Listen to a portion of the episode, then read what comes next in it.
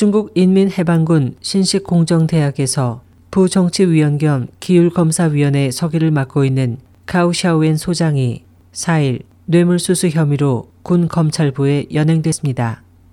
그는 시진핑 체제가 부패 척결을 선언한 공산당 제18회 전국 대표대회 이후 실각한 첫 여성 장성입니다. 가우 소장은 지난 2005년부터 군총 참모부 총의원에서 정치위원을 맡고 있으며 군에 자택이 있습니다. 이날 그의 자택도 가택 수사를 받았습니다. 중국 재신망은 익명을 요구한 소식통의 말을 인용해 가우 소장이 재직 중 건설 공사를 둘러싼 뇌물수수 혐의를 받고 있다고 전했고 일부 병원 관계자들이 이미 이 문제로 조사를 받고 있습니다. 공개된 자료에 따르면 가우 소장은 309 병원에 재임 중 15개 동에 이르는 직원 숙소와 전국 병원에서 최대 규모인 주차장, 그리고 간부 전용 의료센터와 구명센터의 리모델링 및 증축 등 여러 대형 건설 프로젝트를 완성했습니다. 한편 상공구 병원은 2014년 국제인권단체로부터 파룬공 수련자에게서 장기를 강제 적출하고 있다고 고발된 바 있습니다.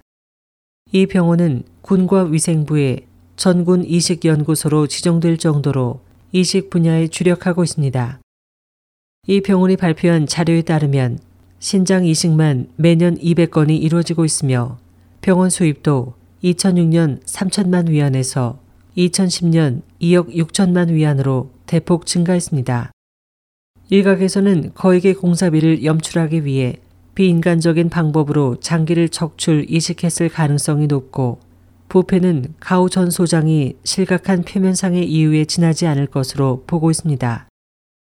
현재 57세인 가우 소장은 산시성 출신으로 90년대 총후군부 부책임자 등을 역임하고 2012년 청주 군대대학 부정위로 승진하면서 계급도 대교에서 소장으로 승진했습니다.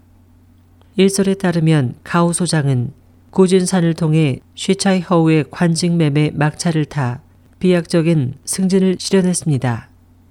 SOH 희망지성 곽재현입니다.